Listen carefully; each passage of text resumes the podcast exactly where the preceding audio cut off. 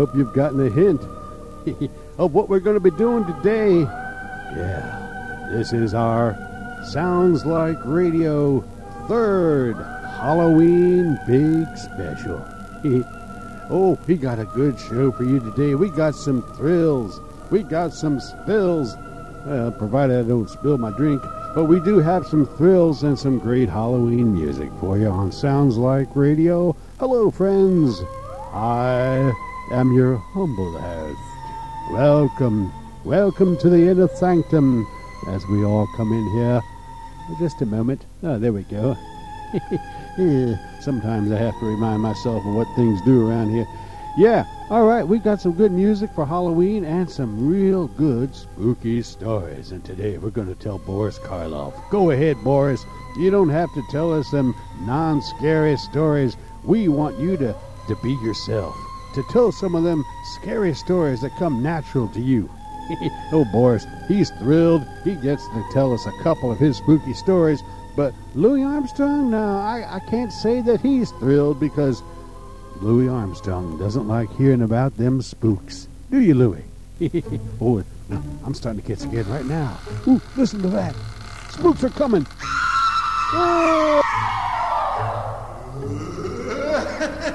Oh dear.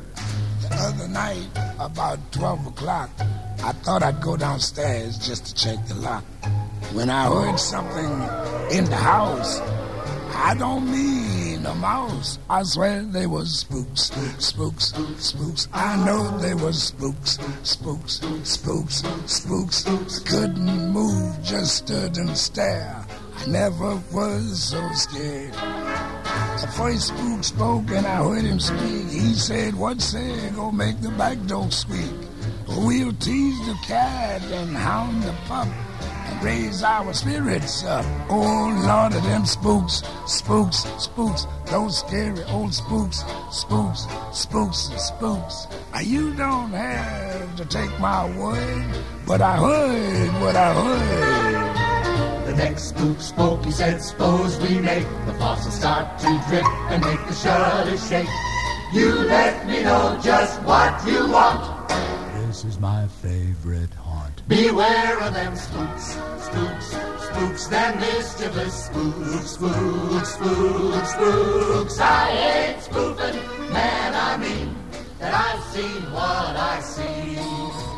A big spook spoke, he said, Spike, my son. He said, I'll show you how to scare up some fun.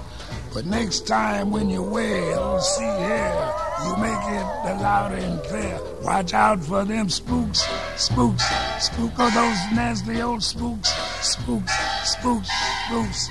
Maybe you don't think it's so, but I know what I know. The last spook turned to his spouse and frowned, said, I thought I told you to wait in the ground. But you look awful cute tonight. In fact, you look afraid. He's talking about spooks, spooks, spooks, real genuine spooks, spooks, spooks, spooks. No use to putting up your dukes. You just can't fight the them spooks. I'm cutting out of here, man. I don't dig this job. No. Wait for us, wait for us, wait for us, wait for us. Louis, Louis, come back. Oh my, Louis's already out the door. He couldn't stand any more of them spooks. we got a good Great Gildersleeve, by the way, today. I, I forgot to mention this is the third and the last of the Great Gildersleeve Halloween shows. And luckily, it comes right where we want it to, right in the line of shows that we've been listening to. This is an October 1951 Great Gildersleeve uh, Halloween show, and we'll be playing that in just a few minutes. But you know what, Boris Karloff, he's standing by. And you know when it's Halloween time, Boris, he just can't wait. Boris, it is so good to see you, especially for our great Halloween specials. But I was very pleased you asked me to come back to tell you a couple more of my tales of the frightened. By the way, humble y- yes, Boris, Are you one of the frightened? Well, I, I don't like to think of myself as being one of the frightened, but I know you are from your reactions to my little sweet tales. I know you're one of the frightened. I'll show you how brave I am. To, I'll show you how brave. Uh, go ahead. Tell us one of your, your, your frightening stories. All right, Humblehead. I'll take that dare. Oh, no. I ain't daring you, boys. I, I'm just saying I want to hear one of your stories. one of your sweet, nice stories. I don't know if this one's going to be sweet, but it will be a nice, frightened story. It's called Don't Lose Your Head. Oh, no, I don't like that title. Just be still, humble host, while I tell you the tale. Are you one of the frightened? Yes, I admit it. It must have happened to you at some time in your life. You meet a completely strange set of people. They come into your life just as suddenly as they leave, and they leave you to wonder for the rest of your days. Was it real? Did you dream them all up? And why were you chosen of all people to encounter them? Here, have a glass of port while I tell you the strange story of Henry Harper, Mm, a traveling salesman. It was in Shanghai, I think, shortly after the Second World War, that Henry Harper had his curious experience. Now, Henry Harper was a rug salesman, which has very little to do with the story, except perhaps to explain that he was a man who was used to hotels, sleeping away from home, uh, and constantly traveling in strange cities far from his native London. So it was that Henry Harper found himself in an obscure Shanghai hotel, a guest for one night. In the morning, he had an important appointment with one of the wealthiest dealers in the city. Henry Harper was tired. The noisy, jostling Shanghai streets, a veritable melting pot of races, creeds, and colors, had given him a headache. His eyeballs were scorched from the afternoon sun. So it was that when night came, Henry Harper was more than ready for bed. He'd unpacked all his luggage, attired himself in pajamas, and read himself to sleep, as has been his custom for many years.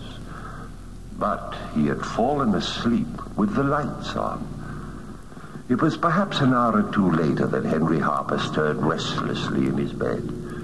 His eyes were still closed, but a curious scratching noise came to his ears. Now, Shanghai's street noises had abated somewhat. Now the scratching sound filled the tiny hotel room. Henry Harper sat erect peevishly and opened his eyes to see what the disturbance was. Well, he was hardly prepared for the sight that greeted him. Seated at the dresser in the room, just at the foot of his bed, her back to him, was a lovely Eurasian woman, busily combing her hair as nice as you please. The woman's hair was fantastically long, its black length trailing down her shoulders to the floor. Henry Harper could only gape as the comb in the lady's hand ran briskly through the beautiful hair with easy feminine strokes. It was the noise of the comb drawing through the hair that had awakened Henry Harper. Before he could open his mouth to speak Comb became snarled in the clump of her hair without a moment's hesitation. The lady lifted her head off her shoulders and disentangled the comb from her hair. Henry Harper had seen enough. With terror chilling his brain, he sprang out of bed and flung into the room next to his like a wild man. Four bland Chinese were seated round a deal table having a quiet game of cards. Henry screamed them about the woman in his room who had removed her head before his very eyes. The four Chinese smiled up at Henry Harper.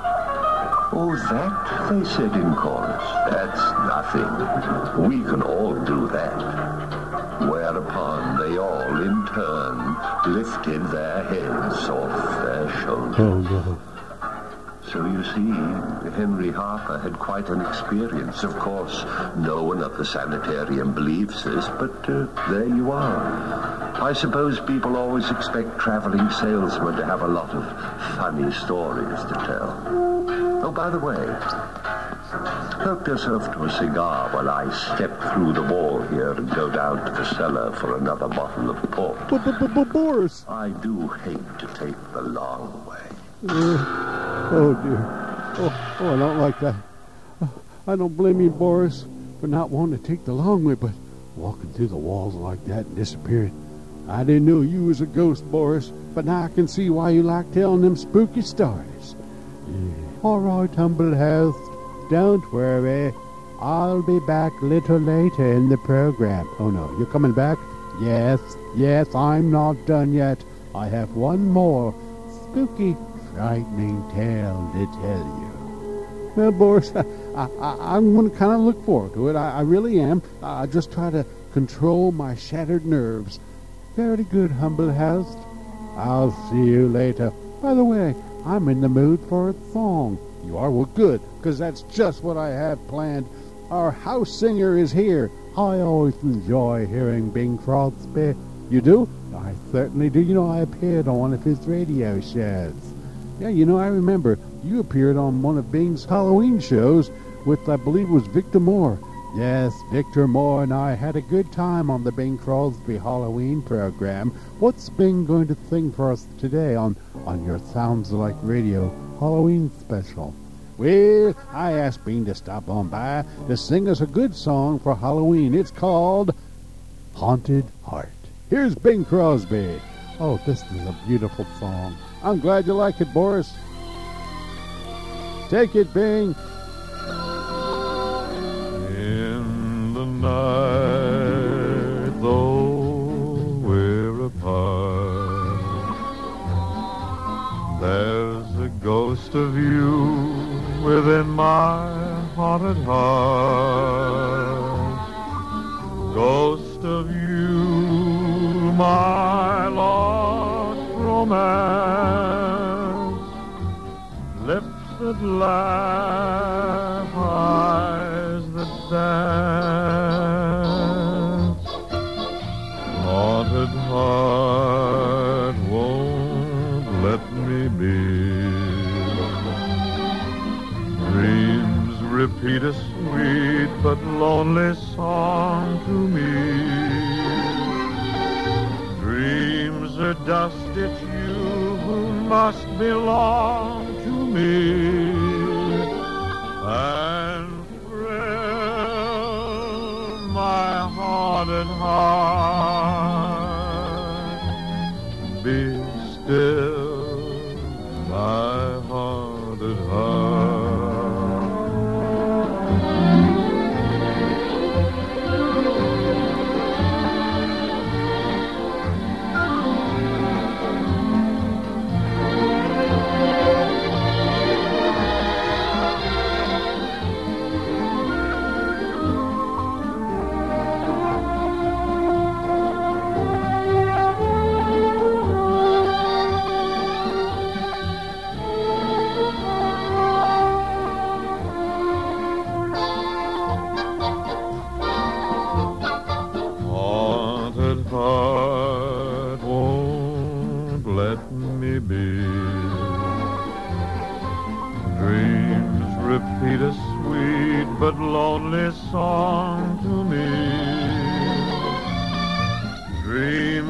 dust, it's you who must belong to me.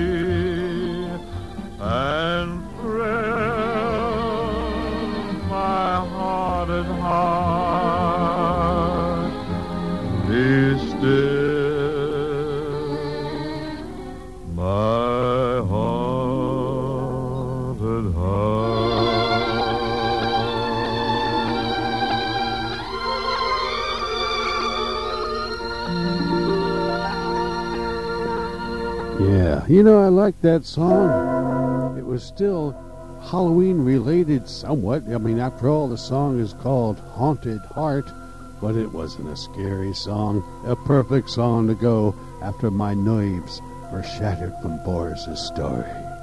Yeah, Bing Crosby, Haunted Heart. You know, I there's a beautiful version of that song that that uh, Jo Stafford sings, and uh, well, I just was in the mood for Bing to sing it for us today. Well, friends, we got one more story. Then we're going to have to get to the Great Gildersleeve. We welcome now one of the masters of radio horror. I used to listen to this guy's radio show. He had a nightly show, Monday through Friday. It used to come on about six, seven minutes before 11 o'clock. They would play The Night Watch with your host, Peter Lee, the master of radio horror. Welcome, Peter Lee. Welcome to our Halloween special here on Sounds Like Radio. Greetings, Peter. Greetings, my friends. This is Peter Lee, welcoming you to the Night Watch. Follow me now to where terror begins and life ends. Come with me on the Night Watch.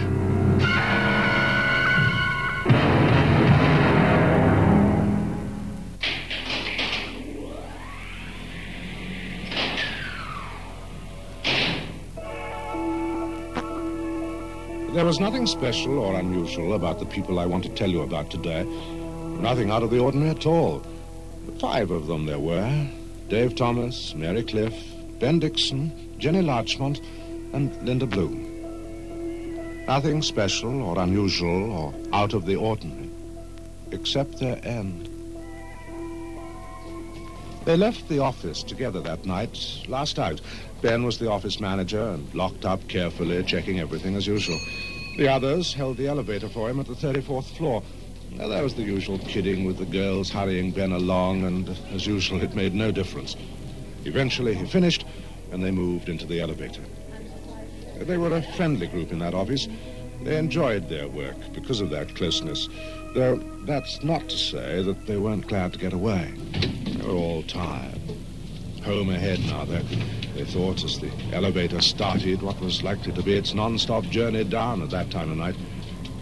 It wasn't to be, though. Around about the 20th, it slowed and came to a stop. Dead stop. Not at any floor. Between two, 18 and 17. They knew that. Both lights were on. Dave was the first to do something and headed for the switch panel. Obvious thing to do first was to try to reset the thing, switch to stop and on again. See if that would do anything. Nothing. Try to go back up. Maybe that would do it. Not so. Mary laughed. Jenny just looked furious, but Linda seemed really bothered. She turned a dead white and was biting her lip agitatedly. Dave picked up the emergency phone that automatically rang an alarm. After a few moments, he shook it. Nothing again. Now he, too, was looking a little tense. That was when Linda blew up. She exploded out of that quiet nervousness into screaming hysteria. She dived past the men and the other girls and hurled herself at the doors of the elevator, beating at them with closed fists, tearing at them with her fingers until the nails tore away and blood splattered everywhere as she sank sobbing to her knees at the doors. It all happened so quickly, the others had stood stock still in shock. Now, Ben and Dave came to her and tried to lift her away. She turned on them, screeching viciously, fearing that they were trying to keep her in that terrible claustrophobic trap. When the next disaster struck them as the lights went out. Linda's panic started to spread, first to the other girls as Linda tore, grabbed at them in a panic, and they swung madly about to protect themselves. Doing so, the men got theirs too, as all three women completely lost control. In moments, those five were a rolling, wrestling, kicking, clawing mass on the floor. Only Linda was really fighting. Within the dark, just to protect themselves, the others were as deeply embroiled. It was horrible, terrifying. One, just one of them, had the presence of mind to try to find a way to stop it, to save them. Jenny, Jenny Larchmont, tried to help. Help herself and her friends, who seemed now her most deadly enemies. She still had hold of her umbrella. With it, she forced up the hatch in the ceiling and hooked it over the edge, heaving herself ruthlessly over her erstwhile friends and heaving herself up and through.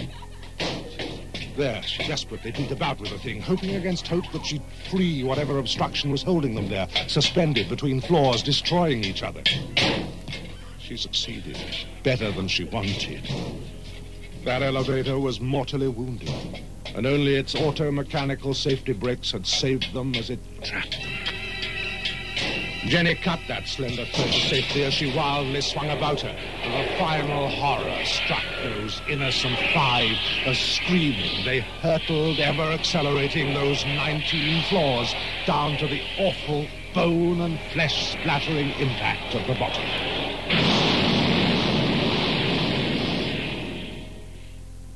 Five ordinary, friendly people. But an extraordinary end for them, don't you think? Farewell. Oh my, there he goes. He frightens us all and then he walks off. Goodbye, Peter. I don't know whether I should thank him for that story or not. Well, that's the story. I tell you one thing, I ain't never going to get into another elevator. I'll take the stairs.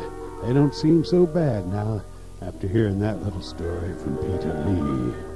Yeah, Peter Lee, you know, he told really spooky horror stories every night of the week on his Night Watch series. It's hard to pick one, actually, to pick, you know, just to pick one to play. Very hard. But I thought that was a good one. Well, speaking of good ones, we got a good one right now as we're now going to the Great Gildersleeve's third Halloween special. Originally broadcast October 31st, yes, Halloween night in 1951. Willard Waterman is here as the Great Gildersleeve. And by the way, a little tidbit. In the show, you're going to hear a little boy coming to the Great Gildersleeve house, knocking at the door, going trick or treating. And that little boy, you may recognize his voice. Well, you know what? I'm not going to tell you his name right now. I'm going, to, I'm going to wait till after the show is over and see whether you can recognize the actor's voice who plays the little boy coming to the door. Let's listen to The Great Gildersleeve from Halloween Night in 1951. The Kraft Foods Company presents Willard Waterman as the Great Gildersleeve.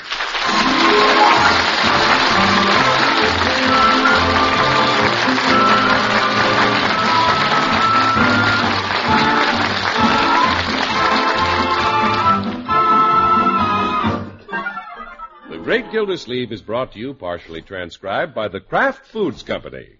And Kraft, you know, makes the famous pasteurized processed cheese food Velveeta. Get a package or loaf of Velveeta tomorrow and enjoy the cheese food of top quality Velveeta made only by Kraft.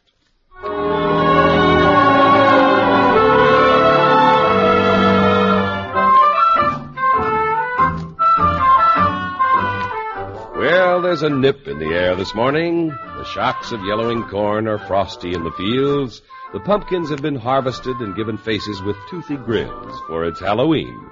In the schools, the children are fidgeting at their desks with impish gleams in their eyes, waiting for darkness to fall. In Floyd's barber shop, the great Gildersleeve is getting himself a Halloween haircut.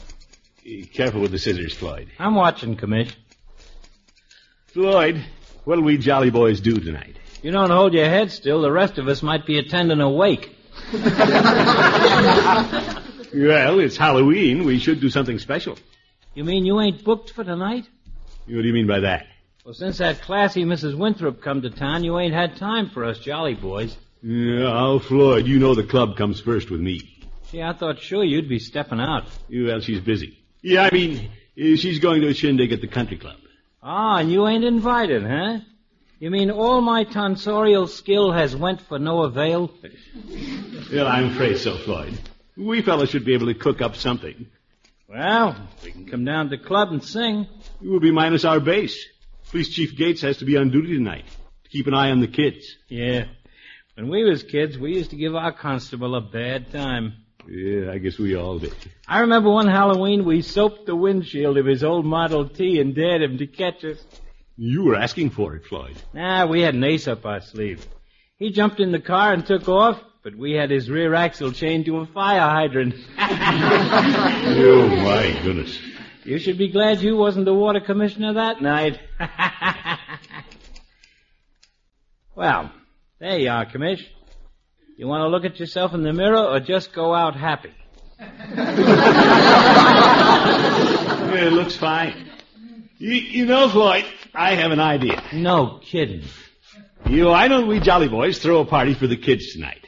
They'll enjoy it, and we'll help keep them out of mischief. Oh, let 'em live, Commish. No, Floyd, a lot of communities do things like this. We can stock the club with apples, noisemakers, candy, and games. Well, I suppose the kids will have fun, and we'll be doing Chief Gates a good turn. You bet. We'll notify the judge and Peavy, and everybody will have a great time.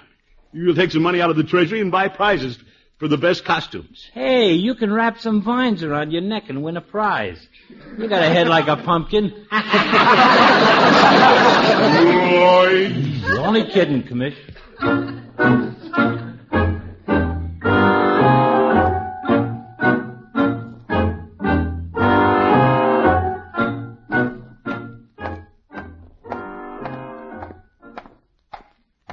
It's going to be quite a night.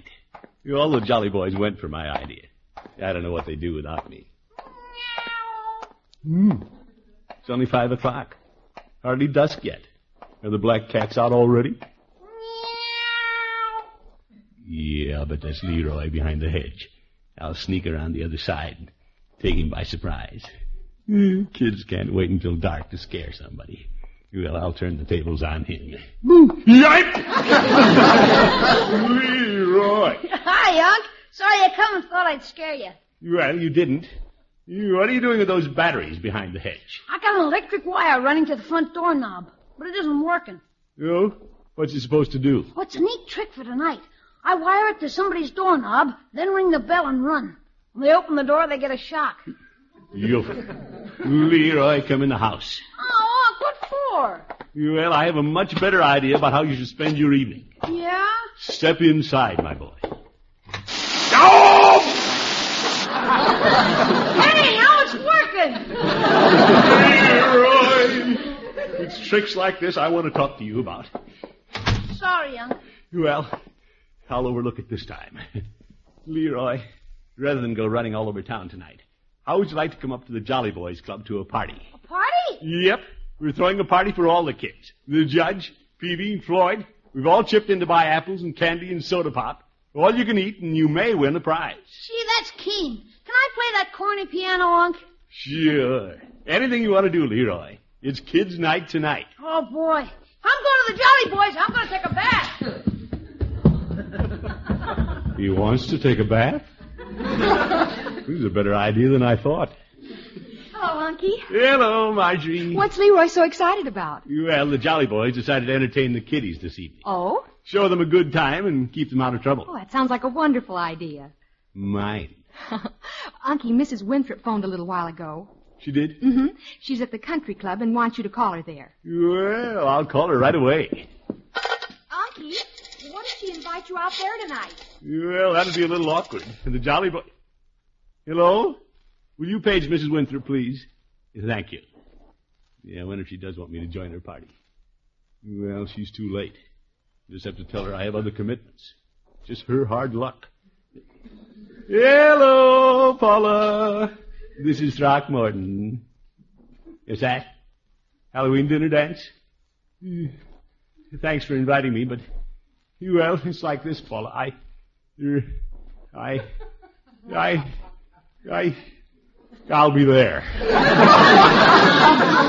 Shh, Marjorie. You, what's that, Paula? No, no. I was going to the Jolly Boys Club, but they'll understand. See you around eight-ish. Goodbye. What a woman. Uncle Mort, I know you'd rather be with Mrs. Winthrop, but what about your party? Yeah, Marjorie, the party will go along just the same. I've arranged everything. Jolly Boys will have fun. The kids will have fun. I'm the only one who'll be missing out. All right, Unky. Sure. I'll run down to Peavy's and explain that I'm needed elsewhere. After all, I've made my contribution. I sparked the idea. You're Leroy, disconnect the door now.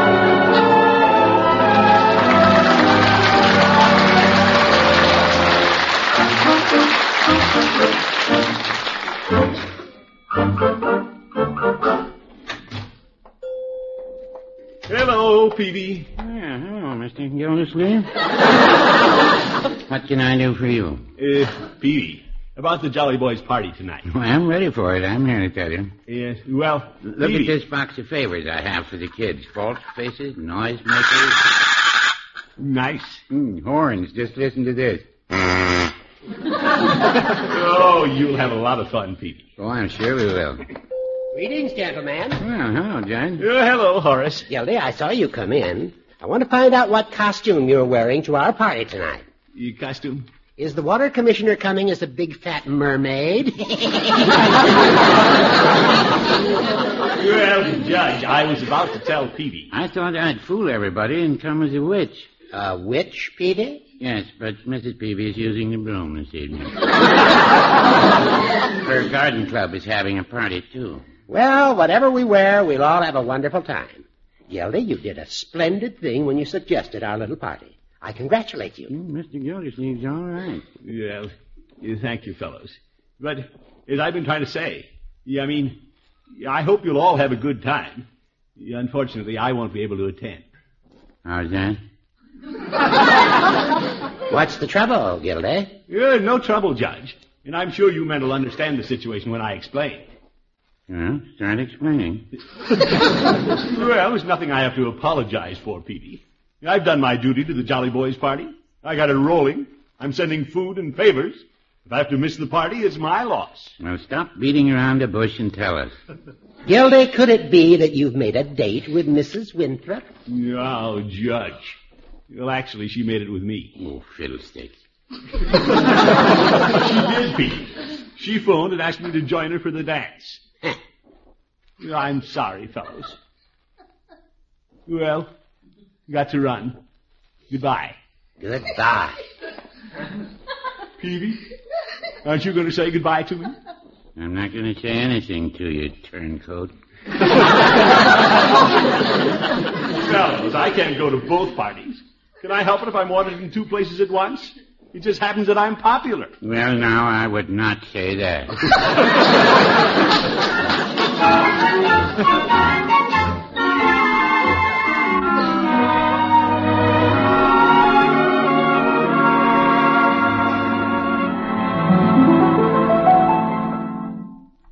Why, George, it's eight o'clock. I'm doing Paula's party right now. You- You wonder why it's always so hard to get a collar buttoned in. Oop, you dropped it. now where'd it go? You must have rolled under the dresser. You, you, well, I... Uncle Mort, Yes, Marjorie. Bronco and I are leaving now. You all right, my dear? Wish I was. Unky, don't forget to lock the garage door. Yeah, I won't. Yeah, everybody's off to their parties but me. Why to leave everything for me to do? You, yeah, here's my collar button. What happened to it? Oh, it's a dime. Doorbell, Birdie! Con- confusion. Yeah, here it is. Eh, eh. Phew. Dizzy. Good thing I have one of those snap-on bow ties. I can fix it on the way down to the car. Yeah, where's my coat? You, I can't. I get my arm through this sleeve. My coat's not that tight. Yover. Birdie! Birdie, who sewed my sleeves together? Oh, so that's why Leroy wanted my needle and thread. Your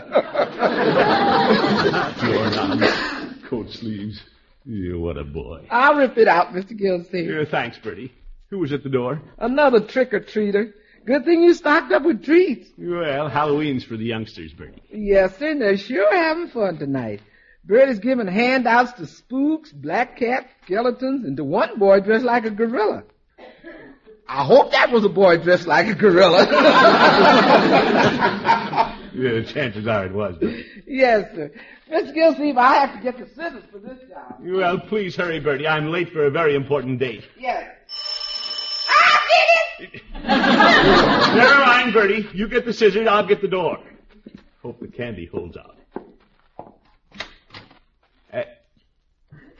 Well, hello. Hello.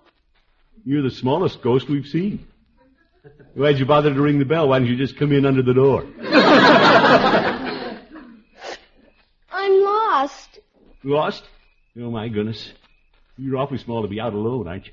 I wasn't alone when I started, but I couldn't keep up. Well, guess it would be pretty hard to get around in that flour sack. What's your name, little boy? Mike, Mike who? Mike Smith. You. Smith. Well, there are a lot of those. There your comes, still, Gillsleeve. Oh, who's that little fella? A little lost ghost, Birdie. Lost? Yeah, How'd you get lost, honey? they ran away from me. He couldn't keep up with the other kids, Birdie. Yeah, I wonder if I could find them. Oh, Miss Gillsleeve, you run on to your party. They'll come looking for him. Yeah, I guess so. What if they don't? I'll call you at the country club and I'll call the police. Well, Gosh, Oh, Mr. Gilsey, be scared. Look at the little fella grab you round the legs.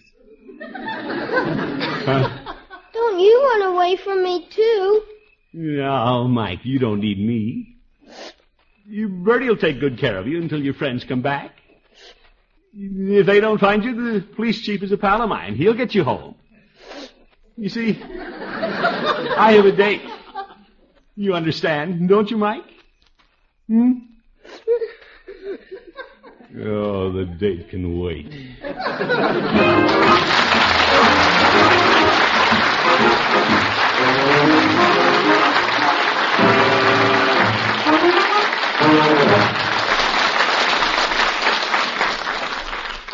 The Great Gildersleeve will be back in just a minute. There comes a time in the life of almost every homemaker when, for some reason or another, the food budget just won't stretch as far as it should. So let me suggest this. Next time you have budget trouble, let Velveeta be your handy helper. Cook with Kraft's famous pasteurized processed cheese food. You can melt Velveeta for a wonderful, smooth, golden cheese sauce to add to leftover pieces of meat or seafood, or to use in a macaroni or vegetable casserole, or just to pour over plain toast. For money-saving meals that are nutritious and mighty good-tasting too, let Velveeta be your handy budget helper. Just be sure you get genuine Velveeta when you buy. It's the cheese food of top quality, and it's made only by Kraft.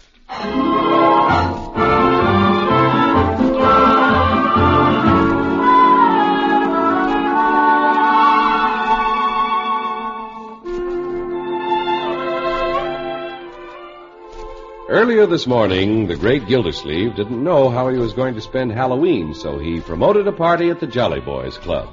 But he ducked out on that when he had a chance to have a date with the attractive Mrs. Winthrop. Then a little lost boy attached himself to the water commissioner. Now, Mike, how long had you been lost from your little friends when you stopped in here to trick or treat? I don't know. Well, we called all the Smiths in the telephone directory. You don't belong to any of them. What's your father's first name? I don't know. Uh, what's your mother's name? Mama. How you making out, Miss Gillsleeve? Yeah, I haven't learned much, Birdie. What street you live on, baby? I'm not a baby. Watch it, Birdie. Oh, excuse me. Where do you live, Mr. Mike? He doesn't know, Birdie. Well, I've only lived there a little while.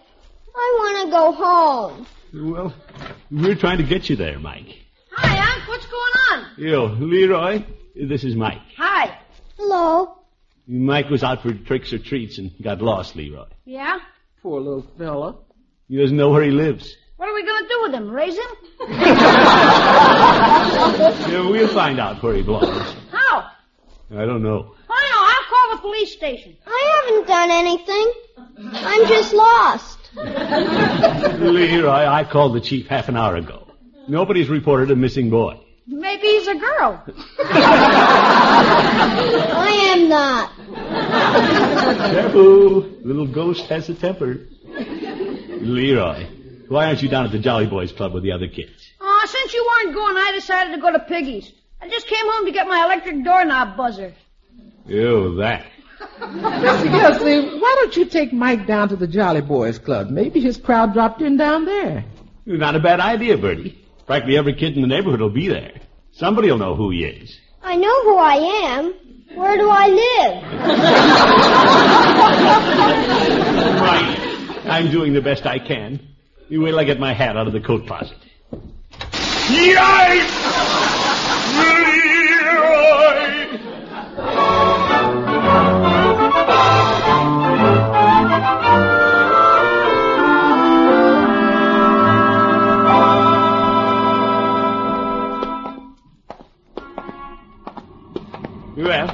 here we are, Mike. That's the Jolly Boys Club right upstairs there where you see the light. Is that a big bat in the window? No, that's Judge Hooker. There'll be a lot of kiddies up there. I'm sure some of them will know you. Mister, you're a nice man to help find me. Yeah, I'm glad to do it, Mike. And after we get you home, maybe you can help me sometime. Do you get lost? Well, I'm afraid I've lost out with my girl. Yeah, let me help you up on my shoulders. Whee! Yeah, that's it. I'll take you up the stairs piggyback. Boy, this is fun. You, you bet. Say, I don't hear any noise up there. Wonder what they're doing. Well, gang, look who's here. The big idea man himself. Hello, Floyd, Peavey, Judge. Gildy, I thought you had a date. Well, Judge, I called it off. I thought I'd better bring this little fellow up to the party. Hmm, time somebody came. Hello, young man. Hi, pal. Hello. You are all the kids. Well, they aren't here. You straggled up for candy and stuff. Yeah, but we sang them a couple of songs and they left. Well, I thought the place would be jumping. You sure thought up a dud, Commish. Now, Floyd. Mr. Gildersleeve, do you know what I think of your idea? What's this, Peavey? now, fellows, the party was a good idea. But I guess I just thought of it too late. And I went to all this trouble to look like a bat. You didn't have to go to much trouble. Floyd? Well, let's give Mr. Gildersleeve's little friend an apple and a noisemaker, and then I'll go home. Wait a minute, wait a minute. This little fellow is lost. Lost? You don't say. Yeah, I was hoping there'd be some children here who'd recognize him. His name's Mike. Mike who? Mike Smith. Yeah, Smith. You're lost, huh, Mike? Yeah, lost. Where do you live? I keep saying I don't know, and I don't.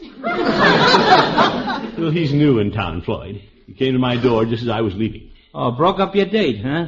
Well, it serves you right for two-timing us jolly boys. Now, Floyd, Gildy's trying to do the right thing. Well, Are you hungry, Mike? I guess so. Well, here, have an apple. Thanks. And you can fill your pockets with candy. Thanks. You be polite, little fellow. what are you going to do with him, Commish? Yeah, I don't know. His family isn't listed in the phone book. Why don't you take the boy to the police station, Gildy? Gosh. Judge, the police station ain't no place for a nice little gent like Mike. Well, I checked with the chief, fellows. Nobody's inquired about a little boy. Well, it's too early for him to be missed. The kids won't be through soaping windows till about ten o'clock. Soaping windows isn't nice. That's right, Mike. Gee whiz, somebody come up with something. What'll we do with him? I want to go home. Okay, okay. We can take him to my house until we find out where his family Now is. let's take him to my house. It's closer. I want to go home. You fellas, he rang my doorbell. If we take him any place, we'll take him back to my house. Well, while you're hashing that out, I'll put on a mask and amuse the boy. Mike, look. How do you like that, Mike? I want to go home. I thought that was pretty funny. Gentlemen, I suggest we take the boy back to Gildy's and conduct the search from there. Well, let's go. We have to figure out something. Yeah, I'll get it. Yeah, maybe it's Chief Gates. Hello? Yes, Chief. It is the police department. You quiet, Judge. You is that, Chief? Yeah, the little fellow's here. You have? Great. You is that? 875 Adams Avenue. We'll take him right over and see if he's the boy. You thanks, Chief. You bye. Buck up, kid. Looks like you're home free. Well, Mike, the chances are you belong at 875 Adams Avenue. You think I do? Hmm. No doubt about it. Here on now, I'll take you home. I'm going along too. Yeah, me too. Well, I'm not going to stay here all by myself.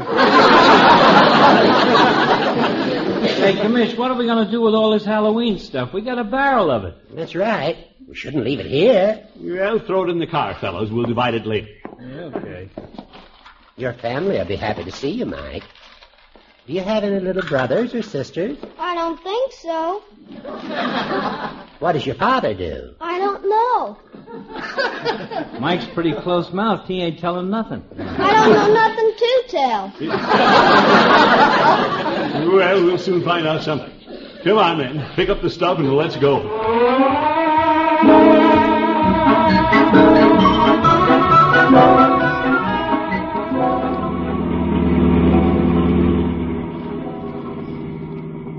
I'm sorry the party didn't work out, fellows.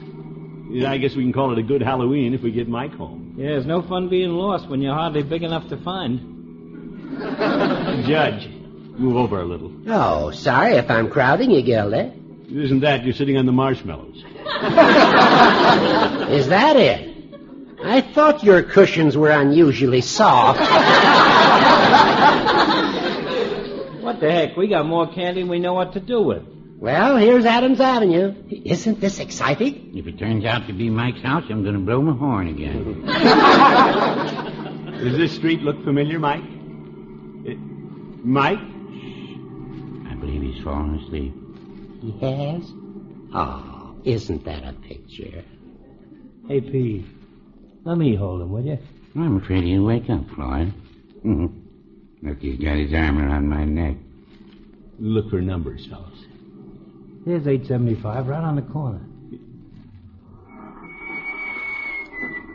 Are you sure that's 875? That's the children's home. The children's home? No kidding. Yes, it is, Floyd. Well, let's not just sit here and look at each other. Better see if this is where Mike lives. You wake up the little fellow, Petey. Yeah, well, Mike. Mikey boy. You know where you are, Mike? Am I home? We think so, my boy. Mike, do you recognize this house? Yeah, sure. That's where I live. Mike, why didn't you tell us you lived with a lot of other little boys and girls? Nobody asked me. And by George, we didn't. Never occurred to me. Can I go in now? Yeah, of course, Mike. Yeah, I'll take you up to the door. Okay. We'd better wait here in the car, Gildy. You're all right, Judge. Mike, there's a jack-o'-lantern in the window. Must be having a little party. Yeah, but they don't have very much. They don't. Well, by George, they're going to... Judge, Peavey, Floyd, unload the car. Hey, that's a great idea. Bring the candy and noisemakers. Bring everything. Help me with these boxes, Peavey. Gosh, mister, you really mean it? You bet. This is going to be the best Halloween we've ever had.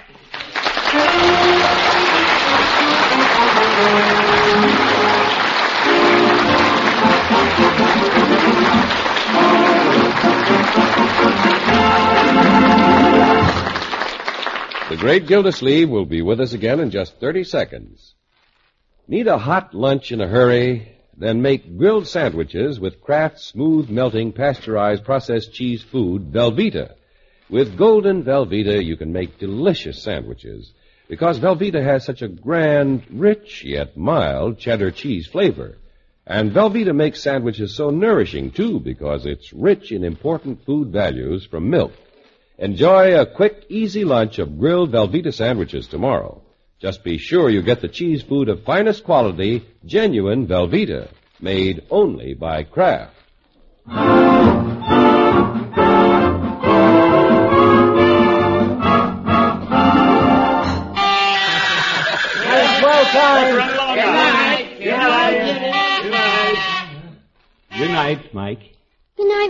Gildersleeve. And thanks for the party. You don't mention it, my boy. We had a wonderful time. So did we. Mr. Gildersleeve, Yes, Mike? I want to tell you something. You do? If I ever have a father, I hope he's just like you. Thank you, Mike. Bless you, my boy. Good night, folks.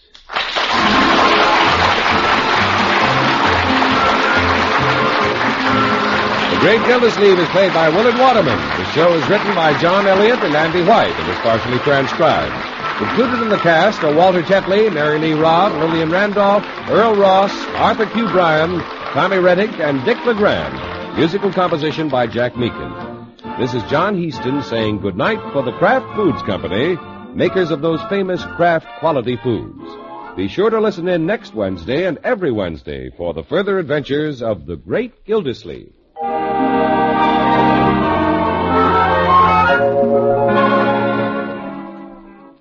How can you make a sandwich just the way you like it? Easy. Take some bread, some good cold roast out of the icebox, then add a touch of Kraft's prepared mustard. For when you add a little mustard, you add a lot of tang. Kraft's mustard makes a sandwich just right. Remember, there are two kinds of Kraft mustard to choose from. Kraft salad mustard, mild and delicately spiced, and Kraft mustard with snappy horseradish added. With either kind, when you add a little mustard, you add a lot of tang. Get Kraft's prepared mustard. Your humble host. He's next on NBC.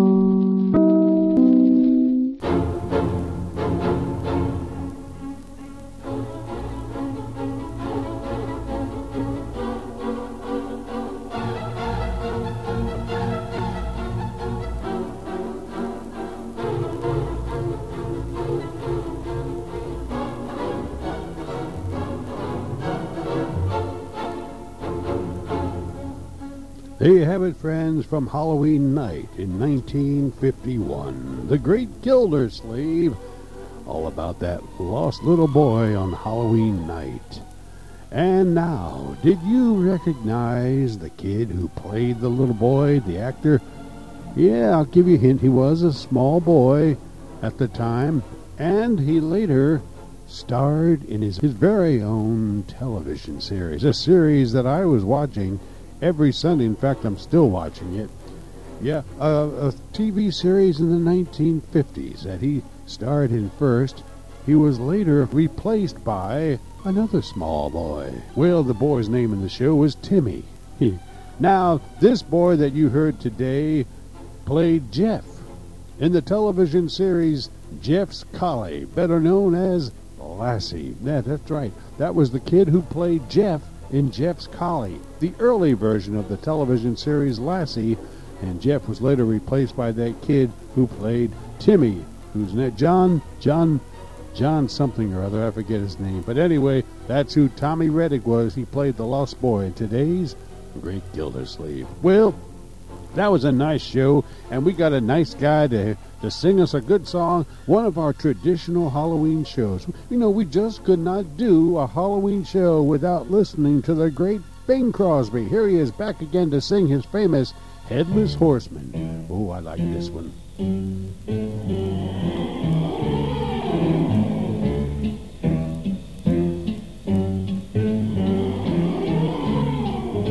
Now gather round what happens outside when it gets late. Long about midnight, the ghosts and banshees get together for their nightly jamborees. There's ghosts with horns and saucer eyes, and some with fangs about this size. Some short and fat, some tall and thin. Some don't even bother to wear their skin. Oh, oh, I'm telling you, brother, it's a frightful sight to see what goes on in the night.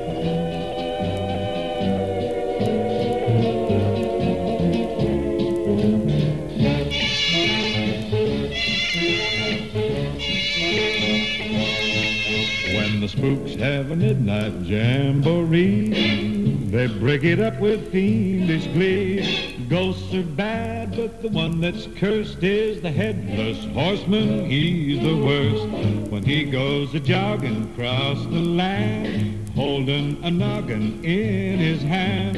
Demons take one look and groan and hit the road for parts unknown. And there's no wraith like a spooky spurn. They don't like him and he's really burnt. He swears to the longest day he's dead. He'll show them that he can get ahead.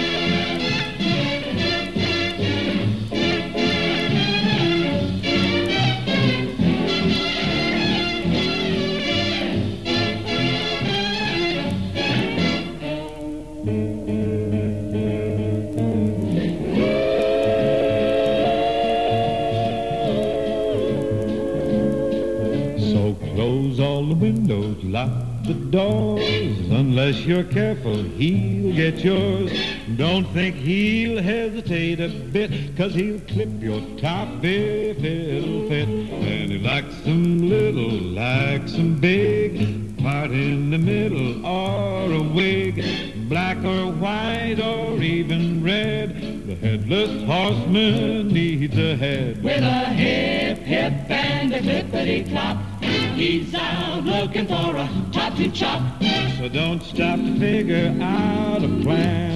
You can't reason with a headless man.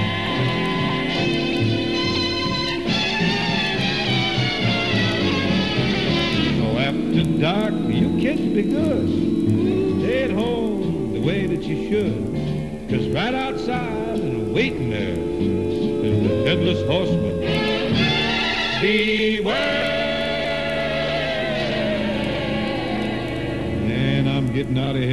Hold the door, Bing. Hold the door for me, please.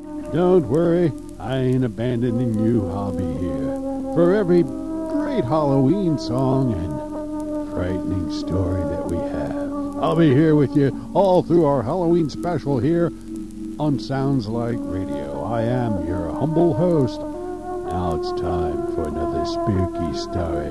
You know, this is a, a story told by a guy I found extremely entertaining. I first became aware of him when watching the old David Letterman show when it was on NBC. I think he even had him on when he switched over to CBS. I'm talking about the great Brother Theodore. Brother Theodore. Oh, he was quite an intellect, actually. But when he would come on David Letterman's show, he was quite the character. He was not a man to be trifled with. He did not like the joking, laughing David Letterman. When David would make his jokes, he would give David the evil eye. He was not happy at all to be putting up with David's frivolities. He was the great Brother Theodore, and he is here today. I just had to ask him back. He used to tell a spooky, he, he always had rather macabre stories, no matter what he was talking about. They were always on the dark side. We, Brother Theodore is here today on our Halloween special with another dark story. This is a, a little tale Brother Theodore calls Bernice. And listen to the way he, he, he brings up the subject and the way he talks about various interesting things. He, he's just not your normal storyteller. I'll tell you that. I'm warning you there. He's not your normal storyteller. Without any further ado, here is Brother Theodore on our Halloween special. We measure things by what we are. To the maggots in the cheese, the cheese is the universe. To the worms in the corpse, the corpse is the cosmos. How then can we be so cocksure about our world? Just because of our telescopes and microscopes and the splitting of the atom? Certainly not. Science is but an organized system of ignorance. There are more things in heaven and on earth than are dreamt of in your philosophy. What do we know about the beyond? Do we know what's behind the beyond? I'm afraid some of us hardly know what's beyond the behind. Creatures of twilight and illusion, we drift and drift toward our unknown ends. And that's why I feel the best thing is not to be born. But who is as lucky as that? To whom does it happen? Not to one among millions and millions of people. My name is Theodore, and you will find in the forests of Bavaria castles older and larger than the grey mansion of my family. But not one, I'm quite sure, not one that is more tainted with melancholy. And we who have lived there have been called eccentrics and dreamers. I suppose the unusual appearance of our house, with its twisting hallways, its grotesque paintings, the gothic atmosphere of the library, and the somewhat peculiar character of its contents, yes, I suppose all this must have been good reason for such a feeling. My earliest memories are tied closely to the library. My mother died there. There a tragedy never fully explained took the life of my father. There I spent my boyhood in books and my youth in reverie. And the years went.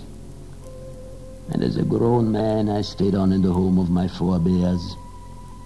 The realities of the world outside seemed to me like visions.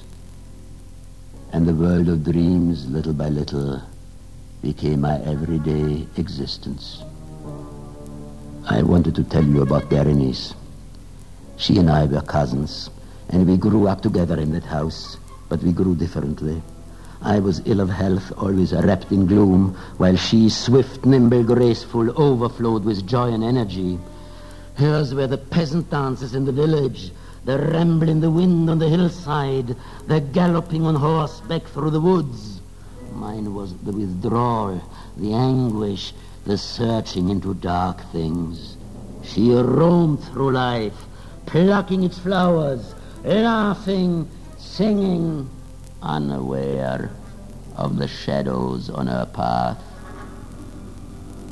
Berenice, hauntress of my dreams, your image is vivid before me, your raven black hair, your witching eyes, your fragrant lips, your lovely young form.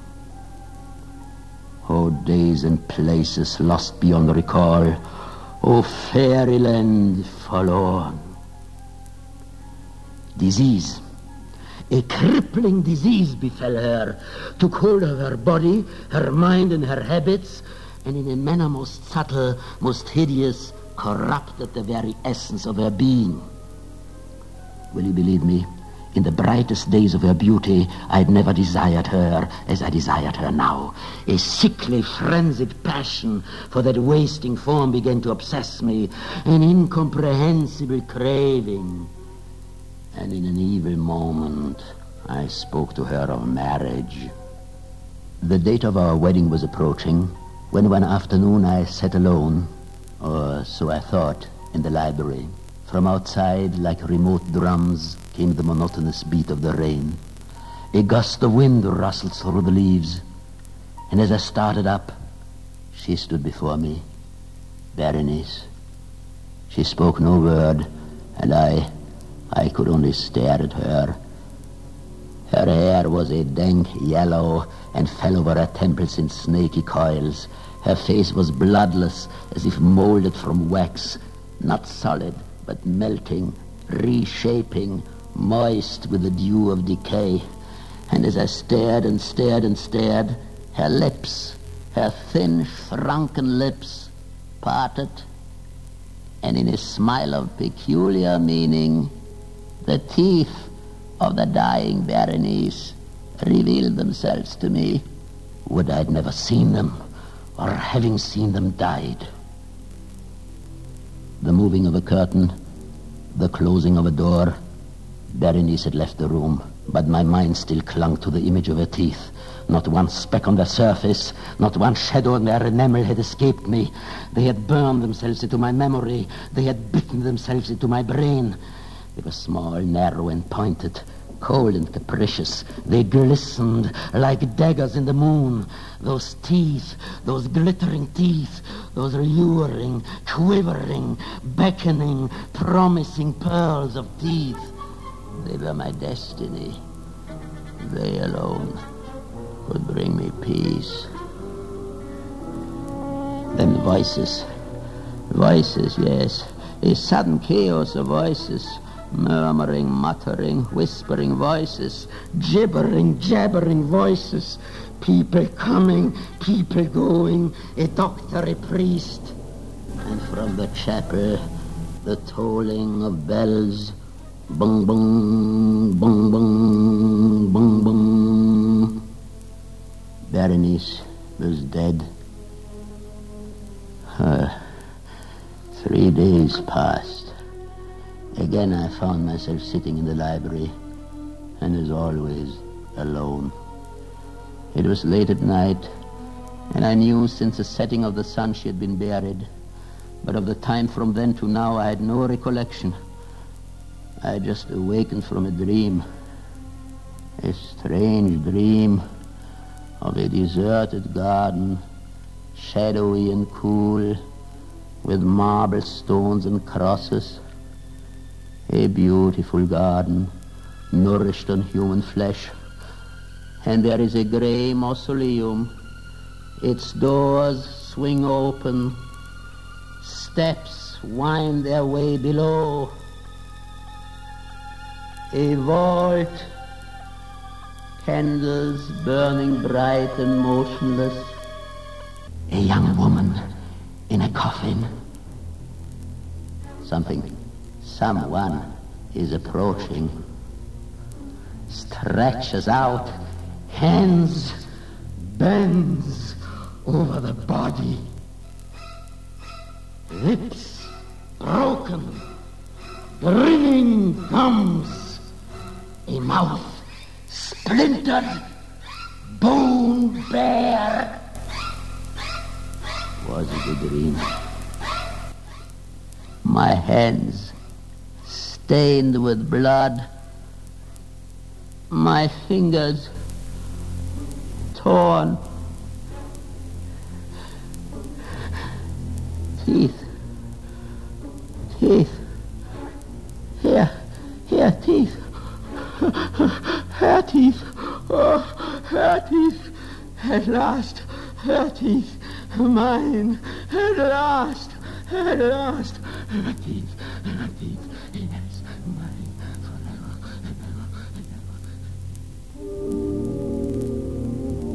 Oh my. I didn't want to interrupt that, one, friends.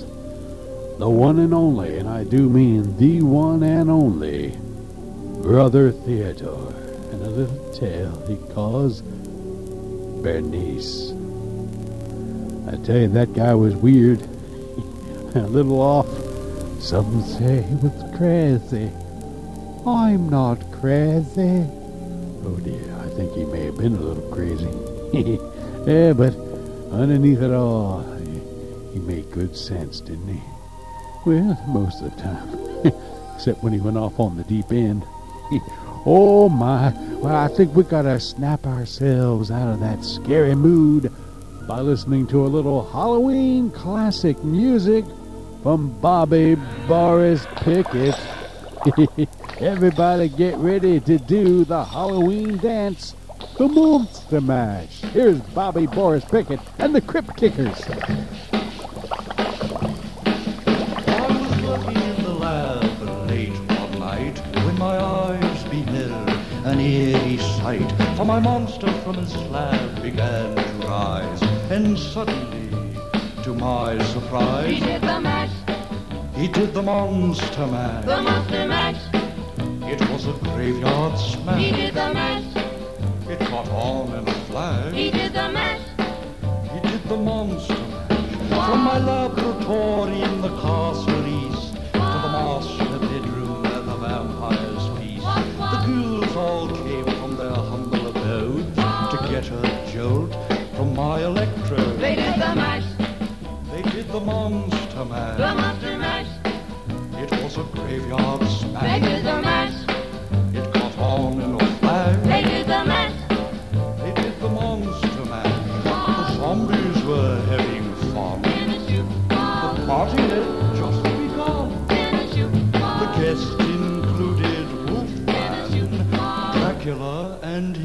The scene was rocking, all were digging the sounds. Igor on chains, backed by his baying hounds. The coffin bangers were about to arrive with their vocal group, the Crypt Kicker They Five. played the mash, They played the monster mash. the monster mash. It was a graveyard smash. They played the mash, It got on in a flash. they played the mash. They played the monster mash. Out from his coffin, Drac's voice did ring. Seemed he was troubled by just one thing. Opened the lid and shook his fist and said, Whatever happened to my Transylvania twist? It's now the mash, It's now the monster the monster mash. and it's a graveyard smash. It's now the mash. It's caught on in a flash. It's now the mash. It's now the monster mash. Now everything's cool. Drac's a part of the band, and my monster mash is the hit of the land. For you, the living, this mash was meant to. When you get to my door, tell them God is sent. Then you can mash. Then you can monster mash. The monster mash. And do my graveyard smash. Then you can mash. You'll catch on in a flash. Then you can mash. Then you can monster mash.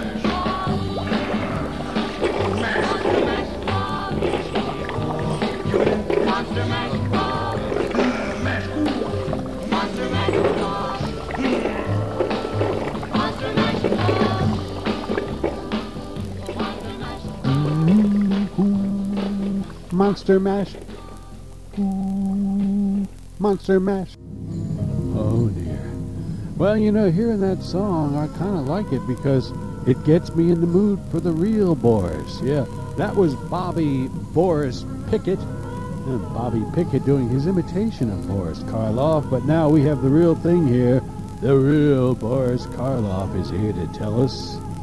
Or maybe he's here really to warn us to never kick a black cat. Boris Karloff, he knows from whence he speaks when he tells us this story. Now they tell me that Boris wants to ask me a question. That's right, humble host. I have a question for you.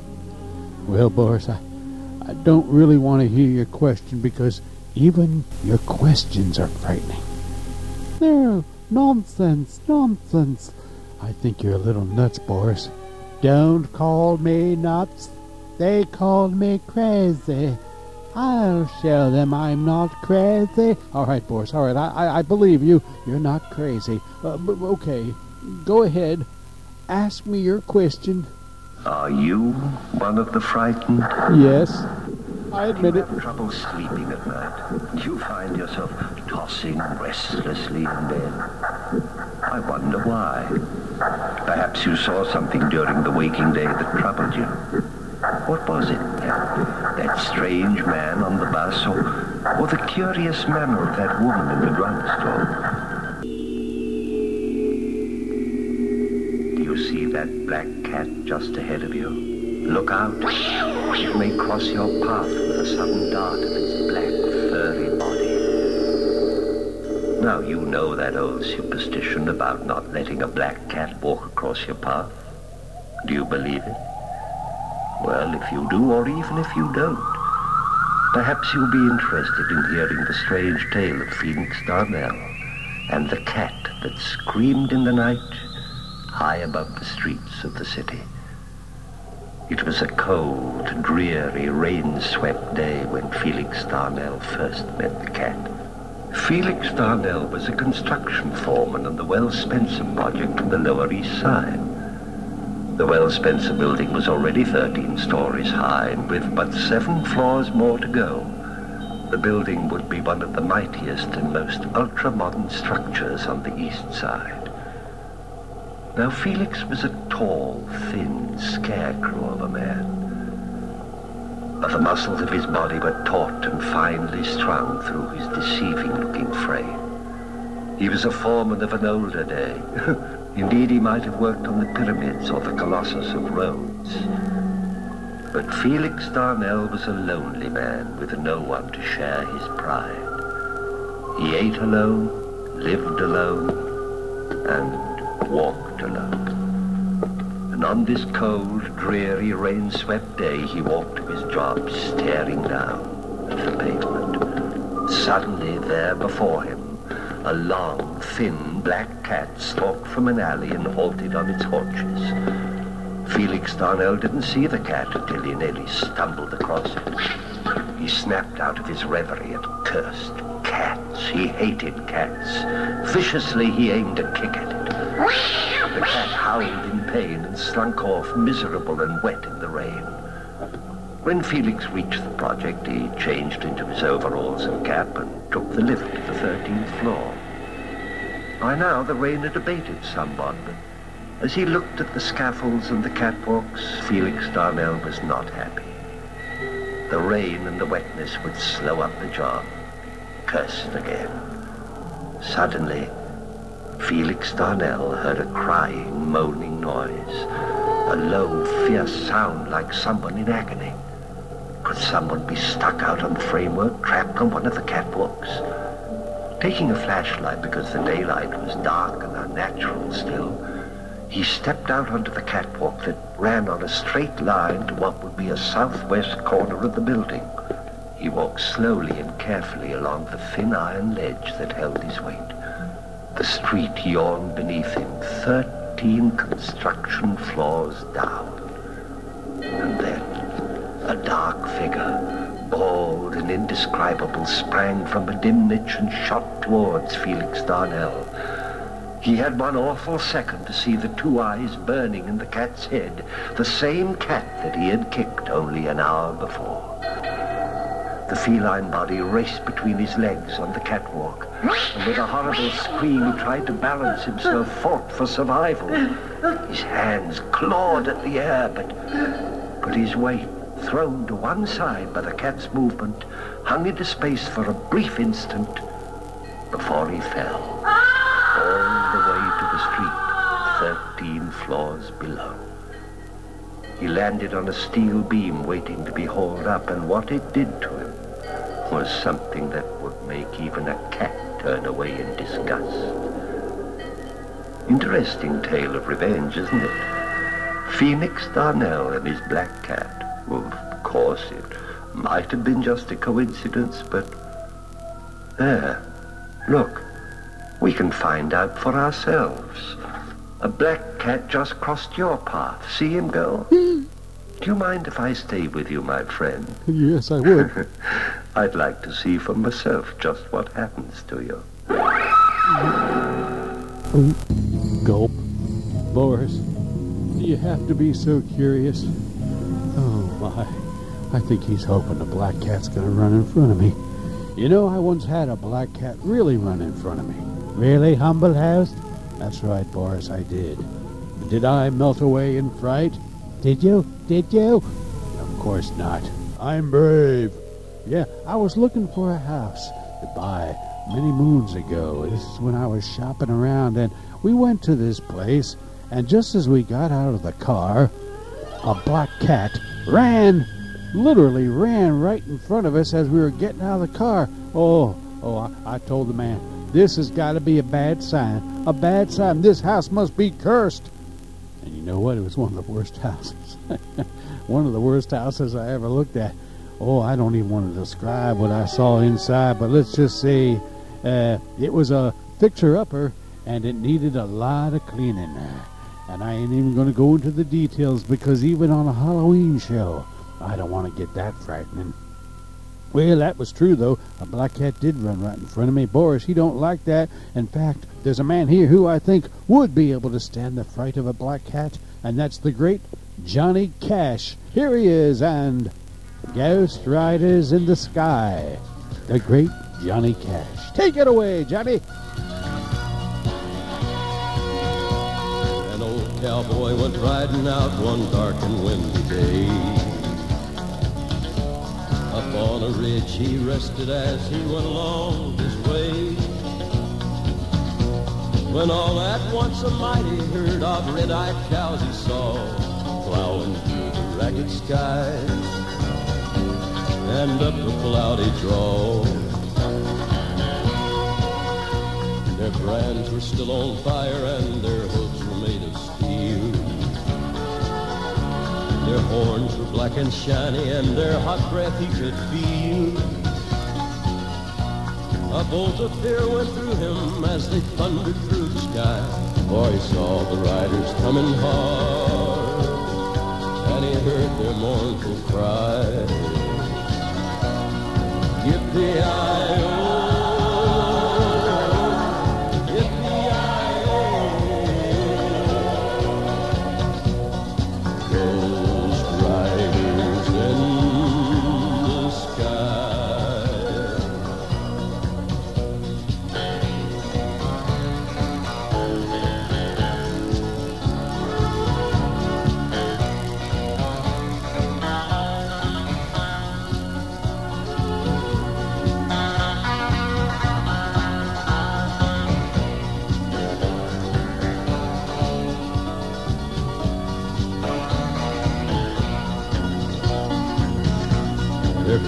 Faces their eyes are blurred, their shirts all soaked with sweat.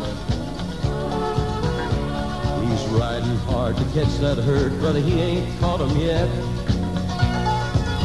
Cause they've got to ride forever on that range up in the sky. All the horses smart snorting fire. As they ride on, hear their cry.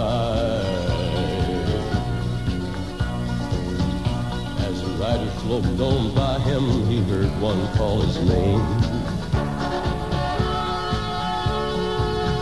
If you want to save your soul from hell riding on our range, then cowboy, change your ways. They are with us, you will ride, trying to catch the devil's herd across these endless skies.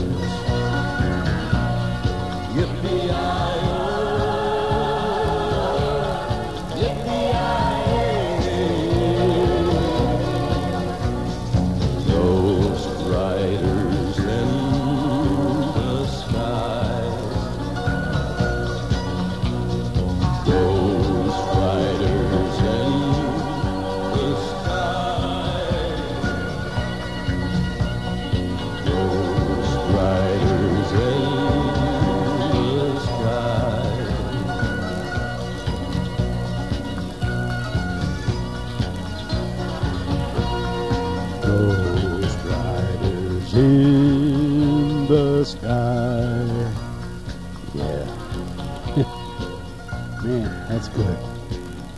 The great Johnny Cash and Ghost Riders in the Sky. Huh? You know, that comes from a 45 I bought probably in the early 90s or late 1980s. I kind of forget, but it was sometime back then, and I do know it's from my, my original 45. Sounds pretty good on a 45, I have to admit.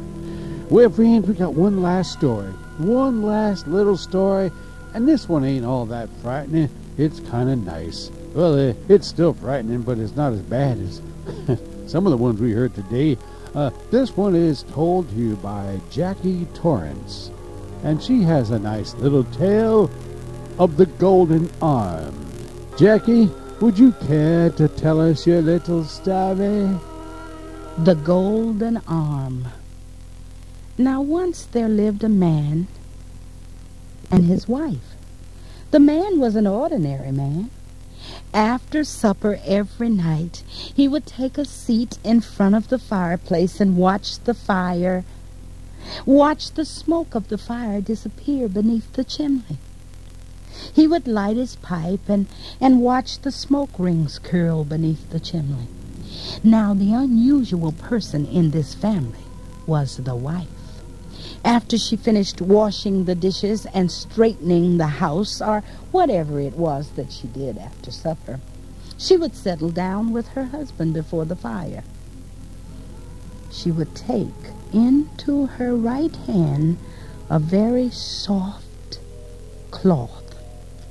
Then she would place her hand before her chest and rub that cloth across her arm and hand, for you see, her left arm and hand were made of pure solid gold. Every night she would polish and shine that golden arm. One night, as she polished and shined the golden arm, she said to her husband, If anything should happen to me, I want you to promise me that you will bury me with my golden arm. If I should die before you, will you promise me that you will bury me with my golden arm? And her husband said, Huh? What? What does that mean? Yes, he said, I promise you. Well, years and years went by. And one day, the woman passed away. The night before they buried her, her husband started to think about it. I can't let them bury that gold. Why, if I had that golden arm, I could buy myself a brand new house. If I had the gold from that golden arm, I could buy myself a brand new suit of clothes. If I had the gold from the golden arm, I could buy myself a wagon and ten white horses. So he went to the place and he cut off the golden arm, and they buried his wife without her golden arm. The next night, he stood in front of the fireplace, holding the golden arm, talking to himself. I've got the gold from the golden arm. I shall buy myself a brand new house. I shall buy myself a wagon and twenty white horses. I shall buy myself a brand new suit of clothes. and just then, he looked up through the window, and the sky that had been so bright and blue with stars was now dark, dark, dark. And all of a sudden, the wind started to blow harder and harder and harder. And over the sound of the wind, he heard, Where's my golden arm? Oh, said he, who is that? Oh, he said, it's just my imagination. There's nobody there. But he went over to the window just to be sure, and he looked out again. And the sky was darker and darker, and the wind blew harder and harder, and the voice was louder and louder. Who's got my golden arm? Oh, he said, who knows that I have this arm? I must hide it. I must hide my golden arm. So he looked all around the house, and there was only one place a closet. He reached toward the wall where there hung a key to the closet. He pulled the key from the wall, ran over to the closet door, opened it, and just before he stepped inside, he looked around again through the window and the sky was darker and darker, and the wind blew harder and harder, but this time the voice was just at the front door. Where's my golden arm? He stepped into the closet, slammed the door, and locked the door. Oh, he said, I'm safe. Nobody will ever take this golden arm away from me now. but then he realized that inside the closet it was dark, dark, dark. And all around the house, the wind blew harder and harder and harder, and the door that had been locked now opened all by itself.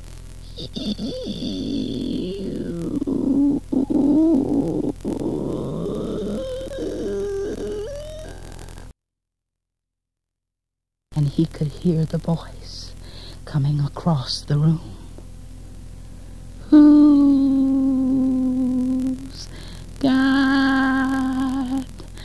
my... You've got my golden arm. And the ghost of his wife grabbed that golden arm, turned around, ran through the house, leaped through the window, and nobody's ever seen that ghost or the golden arm again. And that's the end of that. Well, you know, that should be end of that. That was the great Jackie Torrence telling us her tale of the golden arm. You know, maybe gold ain't all that good to try to to uh, collect.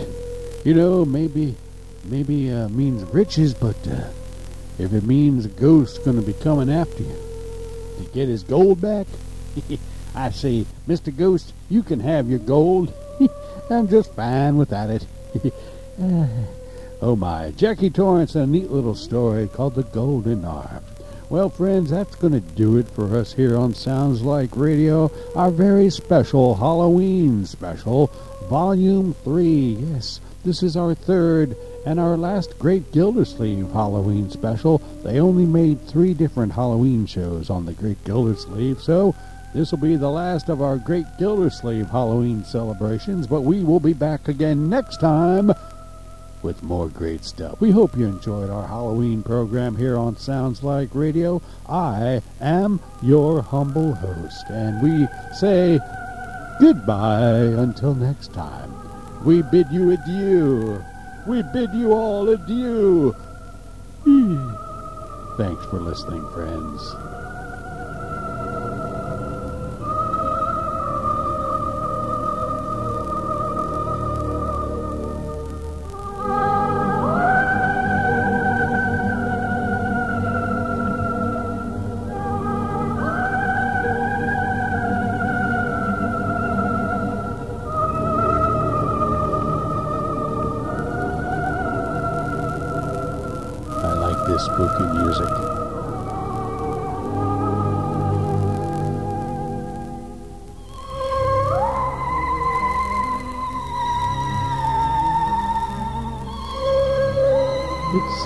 So eerie.